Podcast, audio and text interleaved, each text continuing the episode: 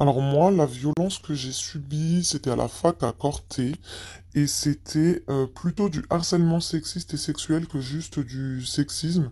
Euh, je pense que dans ce que j'ai raconté, la notion de harcèlement, elle est vraiment hyper importante parce qu'il y a vraiment cette notion dans le harcèlement euh, que ça revient, que c'est toujours la même chose, toujours les mêmes personnes et que ça dure dans le temps. Donc du coup, c'était à l'université, c'était à la fac à Corté. Et en fait, c'est parti euh, d'une publication sur Facebook qui était euh, en rapport avec euh, ma famille et qui a été très très mal interprétée par, par mes camarades de, de promo, notamment par les garçons. Les filles n'ont n'ont jamais relevé les trucs, elles ont jamais trouvé ça, les blagues qu'ils s'amusent à faire, elles ont jamais trouvé ça pertinent, ça les a jamais fait rire. Euh, voilà, et en fait, c'est un groupe de, de garçons qui étaient en mode, vraiment en mode boys club, euh, qui ont relevé ça, qui ont trouvé ça très drôle. Et euh, en fait, au début, je leur ai dit, mais alors, déjà, vous revoyez complètement sur euh, la façon dont vous avez compris les choses, ça n'a rien à voir. Donc, j'ai essayé d'expliquer le contexte. Ils en avaient absolument rien à faire. Euh, et ensuite, euh, je leur ai dit que moi, ça me plaisait pas. Et là, la chose qui ressort quand je dis que moi, ça ne me plaît pas, c'est que du coup, euh, j'ai pas d'humour, que je connais pas la Magagne, et si je connais pas la Magagne, je suis pas corse. Et donc là, il y a aussi une réelle notion euh, d'identité, et je tiens à être anonyme, notamment pour protéger mon identité, mais aussi parce que je vais critiquer la Magagne dans cette histoire-là, et que euh, je sais que c'est quelque chose qui ne se fait pas. Mais en fait, c'était vraiment du harcèlement sous couvert de magagne et euh, on me faisait comprendre que le problème c'était moi parce que moi je n'avais pas d'humour et jamais, il y a personne jamais en face qui a voulu entendre que le problème n'était pas que je n'avais pas d'humour, mais à partir du moment où ça ne me fait pas rire, c'est pas de l'humour et c'est pas de la magagne en fait, et c'est de la violence et à partir du moment où j'ai dit oh non là c'est pas drôle, euh, bah en fait l'histoire doit juste euh, s'arrêter. C'est pas grave, on a fait une erreur. Finalement c'était pas de la magagne, on a essayé de faire de la magagne, mais c'était pas ça et juste faut s'arrêter. Et donc en fait il y a eu euh, donc mauvaise interprétation de ce post sur euh, Facebook et donc on m'a associé à des choses sexuelles auxquelles je n'avais pas du tout envie d'être associé.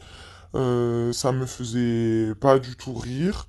Euh, c'est un surnom en fait qui, m'a été donné et qui est resté et c'est même pas un diminutif parce que ça rallongeait totalement.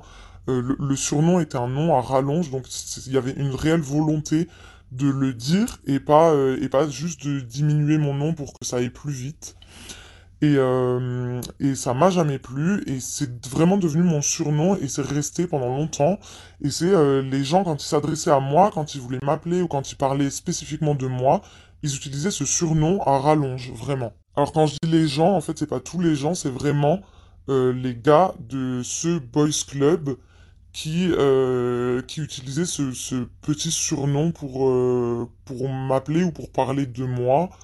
Quand j'étais là, dans mon dos, il n'y avait aucun intérêt puisque au départ aussi, ce qui les a fait rire, c'est que ça me plaise pas. Et donc, et c'est là aussi où j'en viens à critiquer la Magagne, c'est que moi je dis que ça me plaît pas, mais vu que ça fait rire tout le monde et que c'est vraiment pour m'attaquer, ça continue en disant non mais c'est de la Magagne, c'est à toi d'apprendre ce que c'est la Magagne et euh, tu vas finir par en rire. Et du coup, je me suis vraiment dit que le problème venait de moi, que j'avais pas d'humour, que je comprenais pas. Et donc, je me suis forcé, en fait, mon attitude à moi aussi a changé. Donc, en fait, j'ai commencé par dire, euh, ça me plaît pas, ça n'a pas été entendu. Ensuite, euh, j'ai essayé de juste d'en sourire. Moi, ça me plaisait pas, mais ça a continué. Ensuite, j'ai essayé d'être indifférente, euh, mais ça a continué.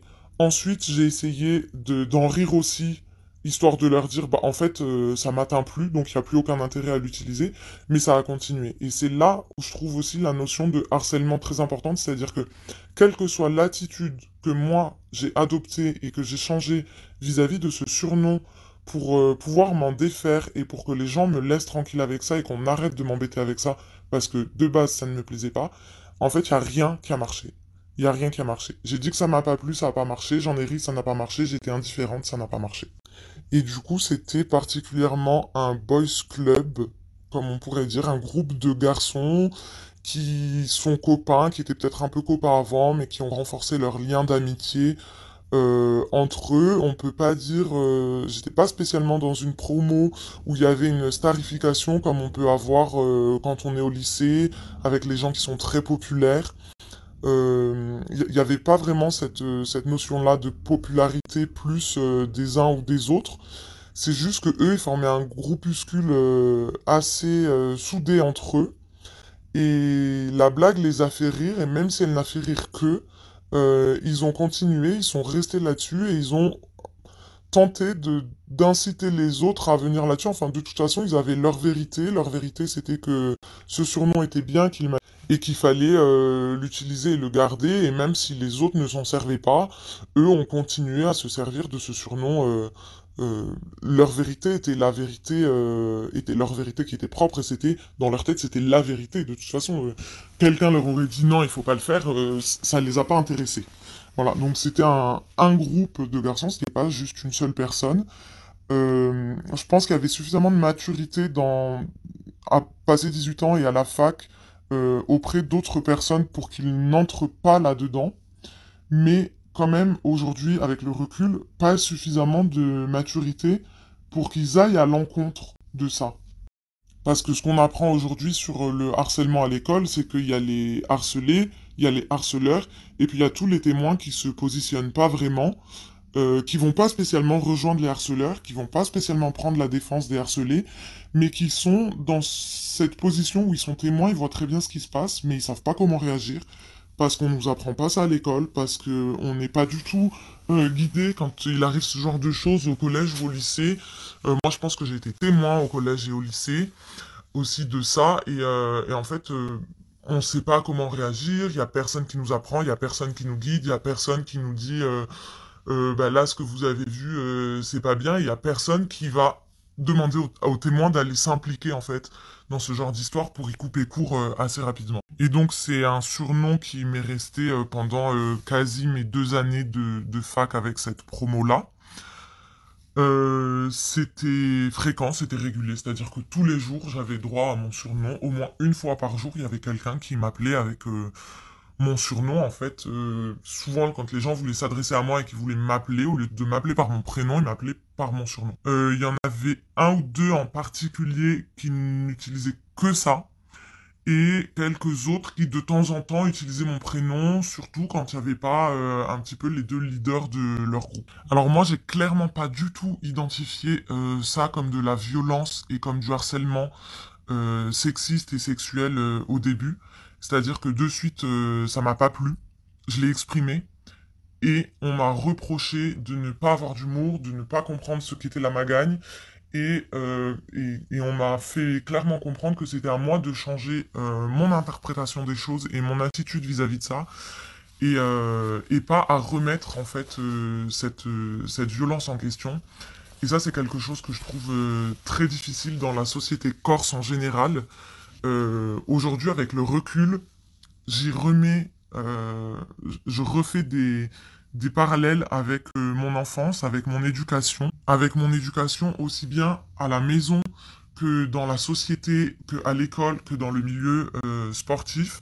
Ce truc de la magagne où il faut avoir de l'humour, où il faut comprendre, où il faut, où il faut rire de tout, et en fait, à aucun moment tu as le droit de dire que les choses ne te font pas rire, parce que sinon, tu as euh, ce sentiment d'exclusion de la société. Euh, c'est euh, quelque chose d'identitaire et de très fort, et de très marqué, et de très ancré sur le territoire, et c'est quelque chose qui va permettre à un étranger ou à un Français de s'intégrer dans le territoire, de s'intégrer dans la culture.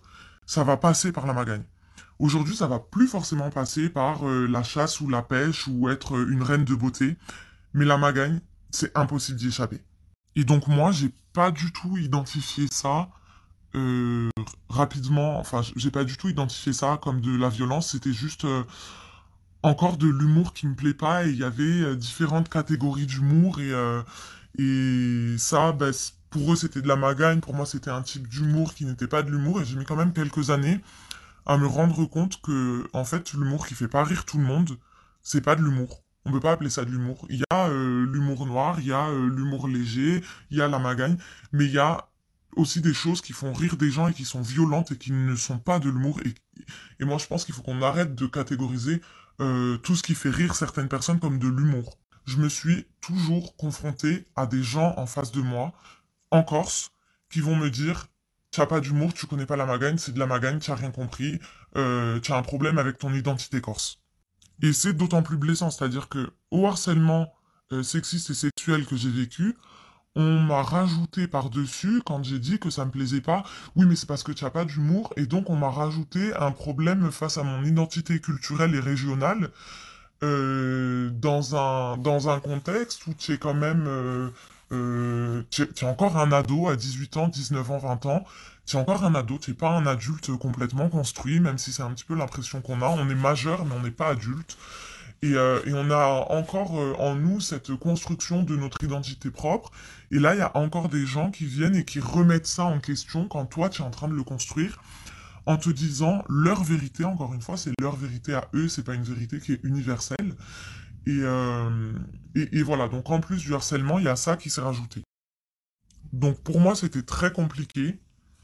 Euh, c'était très dur à vivre, mais je m'en rendais pas compte et je pensais que, que c'était moi. Je me remettais beaucoup en question sur, euh, sur mon humour, sur ma façon d'appréhender l'humour des autres, sur ma sensibilité.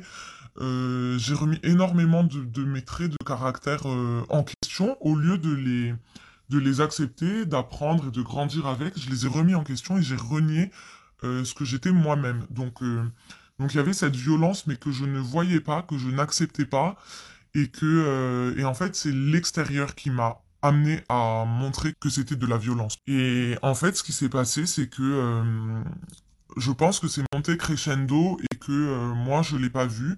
Au début c'était un petit peu, on m'a obligé à l'accepter. Ensuite c'est monté crescendo, on m'a encore obligé à l'accepter, toujours sous couvert de ma gagne. Et c'est monté, c'est monté, ça a été de plus en plus fréquent, de plus en plus violent, de plus en plus agressif dans la façon de parler.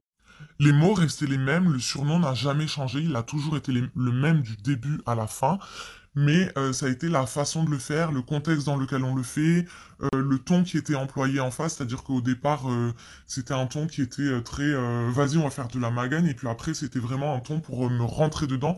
Et en fait, plus moi je m'adaptais et plus j'ai adapté, comme je disais au début, mon comportement euh, j'ai tenté des trucs pour l'éviter et, plus ça l'évitait et moins ça me faisait réagir et plus ils allaient dans la violence autrement pour me faire réagir, dans la violence avec euh, l'intonation, dans la violence avec les propos qui allaient à côté.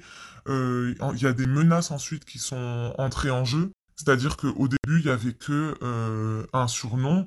Et en fait, euh, au, bout de plusieurs mois, au bout de 18 mois, je dirais, il y a quand même de la menace, euh, menace de violence euh, physique qui est entrée en jeu. On va te faire ci, on va te faire ça sur, sur, sur des choses violentes. J'ai pas envie de donner les détails sur, sur les choses sur lesquelles on m'a menacé, mais, euh, mais on m'a menacé euh, euh, physiquement, en fait, de, de, d'être violent physiquement avec moi. C'est-à-dire que la violence verbale n'était plus suffisante, il a fallu que ça entre dans une menace de violence physique. Et là, en fait, il y a une de mes camarades qui était totalement extérieure à ça. J'ai un petit peu exprimé des craintes en disant ouais là quand même c'est violent moi j'ai un peu peur un peu peur que les menaces elles passent à exécution je sais plus si c'est de la magagne ou si c'est pas de la magagne et du coup j'ai cette euh, cette camarade de classe qui a qui a très bien entendu euh, le fond du problème et qui qui, qui a qui n'a jamais adhéré qui n'a jamais réagi face à eux sans doute qu'elle avait peur que ça se retourne contre elle que que bah, puisque je suis plus euh, le bouc émissaire et le punching ball de ces gars-là, que, que peut-être ça se retourne contre elle et qu'elle le devienne.